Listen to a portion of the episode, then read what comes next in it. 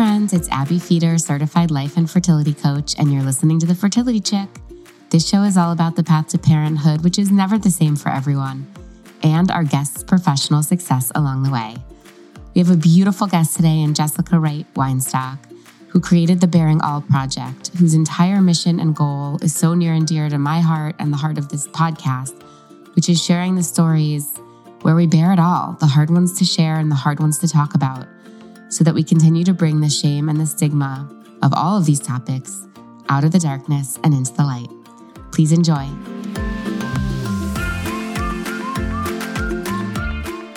Hi, Jessica. Hi, Abbe. Welcome to the Fertility Chick. Thank you. Thank you for having me. Nice to see your face. I haven't seen you in a long while. I know. It's been a minute. It's been a minute. So, where should we start? I feel like you are such a open heart to the community of women struggling through reproductive issues. Why don't you start by telling us how you sort of found this path? Okay. Um, well, it started back in about 2010. Um, and I was not one who ever really dreamed of being a wife or a mother. That was not my path. I was very ambivalent about motherhood, very, mm-hmm. very ambivalent. And luckily, I have an amazing therapist. Um, and we like worked through all the things. And I got on board and I was fully on board. My husband was more traditional and like definitely wanted to have kids. And we've been together for like a thousand years. And he knew about my ambivalence, but he's like, I trust, I trust that you're going to get there. And I did. Got pregnant on our first try. Um, everything was. No, I'm just kidding. I'm just kidding. I'm just kidding. Humble brag. Yeah, not really. brag. No big deal. No big deal. in 2011, at the 13 week ultrasound, we learned that at the NT scan that our baby was at risk for having some kind of abnormality that would lead him or cause him to suffer. So we got a lot of counseling. We got a lot of opinions. We got second and third and fourth opinions. And we were candidly, though not casually, told by our doctors, like if I said, I said, if I were your sister, what would you advise me to do? And she was point blank. She said, I would advise you to terminate and try again. And so that's what we did. Um, it was obviously beyond painful. It was like one of the most traumatic experiences that I had been through. Um, again, luckily had a great therapist to help me through it. Found meaning in my experience, did a lot of talk therapy. And when we were ready to try again, we did. And again, got pregnant right away. And again, fast forward 14 weeks, um, learned that our baby had an even greater risk than the last time. So we sat with that pregnancy for about a month as we got all of the opinions and did all of the testing, trying to figure out why this happened twice. So I was pregnant for about a month, knowing that we were ultimately probably going to terminate. And that's what we did. And at 18 weeks, um, I, we terminated and it was, there's no words. It was just, it was heartbreaking. It was absolutely heartbreaking, heart wrenching. And we grieved, we mourned, we worked through it. Fast forward after all the therapy that we needed together and individually, we tried again. And this time, all very ordinary. And I ended up giving birth to um, our son during an emergency C section in 2013. And that was like very obviously transformative. and I was hesitant about having a second. Um, I, you know, I don't know that I dealt with postpartum depression, but, you know, it was a journey. I was very ambivalent about having that second. I got to the point where we were ready and I had secondary infertility. So we consulted with uh, reproductive specialists. And of course, then as soon as we had the consult, I got pregnant. like didn't have to do the IVF yet. Um, got pregnant. And that was very exciting. And also, you know, we were very cautiously optimistic. And that ended with a miscarriage at nine weeks. So then we, we went down the route of IVF. We did IVF. We got one embryo. He stuck. We celebrated his fifth birthday yesterday. I was going to say, I think it was this week. Amazing. Yeah, yesterday. But to add more to that piece of it, I went into preterm labor at 30 weeks with him. Mm. My water broke at preschool drop off with my older. At 30 weeks and two days, I was hospitalized for nine days and tried to hold him in for as long as I could. We were aiming for 34 weeks. We got nine days. And then he was in the NICU for five and a half weeks after he was born. Mm-hmm. So uh, my journey has been filled with terminations, miscarriages. I mean, so many chemical pregnancies, which I didn't mention, uh, secondary infertility, IVF, preterm labor, and the NICU. Mm. And that's been my journey to parenthood. I have so many questions, but just in terms of your work, mm-hmm. you run the Bearing All Project. Can you talk Correct. to me about how your experience, I guess, once you emerged on the other side and mm-hmm. started processing those 10 years, mm-hmm. how did you decide to found the Bearing All Project? So while I was going through it, I connect to the world through storytelling. In my previous existence, I was an actor. Mm-hmm. And that's how I make sense of my world is through storytelling. And while I was going through it, I couldn't find stories. And this was before, obviously, I mean, I'm talking about 2011, 2012, before Instagram, before there was such a platform for all of our stories. And I was searching for anything, even memoir. I mean, I went to bookstores, like scouring bookshelves, looking for something that would mirror my experience, and I couldn't find anything. And so I was on a hike with my best friend and co-founder of the Bearing All Project, Stacy, and we were talking and through our conversation, she was like, what if we were, and she had a very different trajectory towards parenthood, very ordinary. Yeah. In a lot of senses. She's like, what if we created a space for these stories to give face and voice to all of the different um, challenges that can go into one's journey towards parenthood or one's journey towards deciding that maybe they don't want a child, the child free uh, by choice community. And so that's where it started, just through a conversation and wanting to give voice and to destigmatize and to break taboos and to normalize these conversations because I grew up in LA and I'm here in LA now. I had an incredible support system. I had family, I had friends, and yet I felt so isolated while I was going through my experience. And I wanted I wanted a mirror somewhere and I couldn't find one. And so that's how the Bearing All Project was born. I love it. Okay, so let's just go back to your your personal journey. What was it like to carry your first live birth after your two losses? It was terrifying. I yeah. mean, um, pregnancy after loss is a very difficult. I, I had trouble enjoying my pregnancy, and to be honest, it was very difficult for me to enjoy pregnancy because, you know, unconsciously, I think more than even consciously, unconsciously, there was just so much fear and anxiety after experiencing loss. And I was very present with my loss, as I said, like I, for that month that I had knowing that we were probably going to terminate, like I connected so deeply with my son. Mm. I talked to him. I went, you know, we, I tried to make the most of our time together. And I was very connected and I was very present and there was um, deeply attached. So knowing that what that loss could feel like, it was very, very difficult for me to enjoy being pregnant because unconsciously that fear still existed and then anxiety. But, you know, it was just one foot in front of the other. Mm-hmm. You know, nothing is wrong until something is wrong. Right. How do you relate now to those two, and really more than two, but specifically your later terminations? Do you feel a connection to those souls? I do. How does that manifest for you in your everyday life? Um, there's not a day that goes by that I don't feel them or think about them. I mean, I can't look at my sons, my two living sons who are so incredible, and I wouldn't have them without those two losses, without their brothers. And I think that also is the inspiration behind the Bearing All Project. It's a, a way of um, it, it has inspired. It has inspired my work so deeply. Um, in terms of my relationship to them, um, it's just um, it's just different.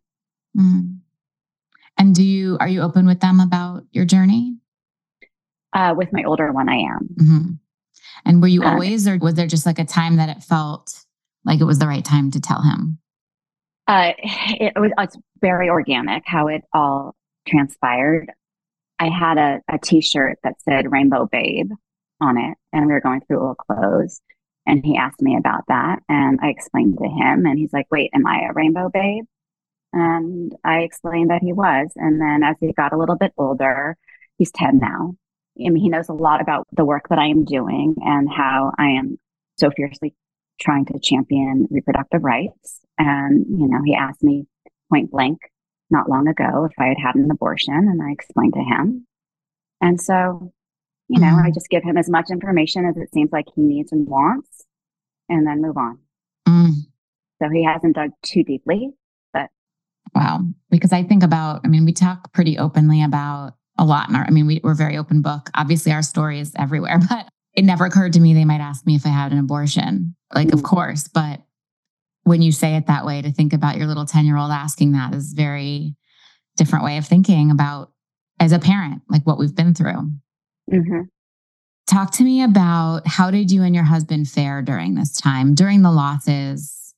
Obviously, I'm glad you had access to and reason for and championing for therapy. Um, but I think that what I see a lot is how men and women we we grieve it so differently. So I'm curious how it was on your relationship the first time and then maybe the second time, and if that helped for your fertility journey or maybe made things more stressful. Um, again, we're so lucky. We're so fortunate that we do have access mm-hmm. um, to therapy, and so Jared also has an incredible therapist. And so the individual, I mean, I just I can't speak highly enough for getting that kind of help. Um, again, so lucky to have those resources to, to, to have it.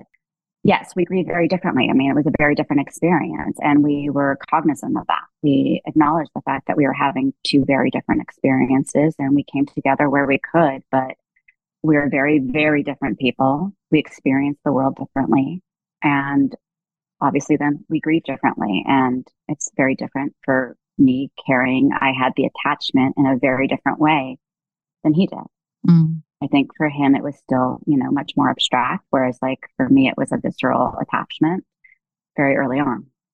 Were you with that same therapist this entire piece of your journey? Yes. That's amazing. Mm-hmm. That is amazing. And same with Jared. Mm-hmm. That is amazing. Different. I mean, we had different therapists. Different obviously. therapists. Yeah, yeah, yeah. And also, I will say we also did couples therapy, mm-hmm. which I think is crucial point. in this, yeah. in this scenario. And did you also have the same OBGYN this whole time? I did not. After the two terminations, I made a switch mm-hmm. and I went through my my pregnancies and my secondary infertility, and that led me to the doctor who helped us with IVF. Um, and now I'm with somebody else. I, I went back to my first doctor. Amazing there was too much trauma attached and it was hard for me. Good for you though. I can't believe you went back. I mean, that's, it shows process of healing for you, obviously. Process of healing. Absolutely. Um, yeah. And it was, it was just too much trauma at the yeah. time to go back through those doors after experiencing what I had experienced. So. And was that doctor the one that performed the terminations? So sorry. My, the, the, the first doctor performed the first termination. Okay. I was with my second doctor who ended up delivering my sons. Got it. For the second termination. Okay. Okay. And now you went back to that doctor or you went back to the first first? The very first doctor. Okay. Okay. Let's talk about the termination and let's talk about terminations and abortions because we need to talk about them more. You recently mm-hmm. ran a beautiful campaign through the Bearing All Project for the two most infamous, famous, notable miscarriages slash abortions happening in the United States, one in Texas and one in Ohio. And something that you did that was so special was you had people who follow you write letters to these two women. Um, I'm blanking Kate in Texas and Kate Cox and Brittany Watts in Ohio. Thank you. Kate Cox and Brittany Watts. Very different cases, very different women, very different viewpoints on abortion and childcare and parenting and all of the things. And you've been posting for weeks these replies that you've gotten that are basically love letters to these women. Can you just talk about what made you want to do that and how it's impacted you? Uh, yes. Again, it was born out of what my experience was and feeling so isolated. And I could only imagine what somebody like Kate Cox was going through, facing terminating a very wanted pregnancy, right? And then also in the public eye, and then going through the whole legal battle. It's beyond comprehension. And so it was just my way of wanting to say, you are not alone in this. Like there are so many, so many people out here who see you and who have been through maybe something similar maybe not, but who see you regardless. I mean, there were people who wrote in who hadn't terminated for medical reasons, mm-hmm. writing letters, just saying, Hey, we see you and we support you. And mm-hmm. I think that like that feeling of being held is for me at least very important. And I wanted to be able to give the tiny bit of that in any way that I could. And so, you know, with our little community at Bearing All, I thought it was one way of doing that. And then Brittany Watts, I mean, that's just um, I mean, I hate saying there are no words because I'm like, get it together, find the words, but there are no words for yeah. what she had to go through. And again, so like there's no space to grieve the loss of she had a miscarriage and she was then brought up on charges of abuse of corpse because like most people who have miscarriages, they're oftentimes in the bathroom on a toilet. And something very, very ordinary that happens to so many of us. And yet now she's being Right. And it's none of our faults ever. Yeah. And the worst, I mean, there's no worst part. It's all worst. But like the fact that she tried to get medical care for days and oh, was she was at the hospital a number of times. Three days. Yeah. And yeah. was dismissed and is now being brought on charges. I mean, this world is just insane in this realm. I know I'm preaching yeah. to the choir here, but um, yeah. you know, your your community might be small, but it's small and mighty, and I think potent where needed, you know? Mm-hmm. I think it really is.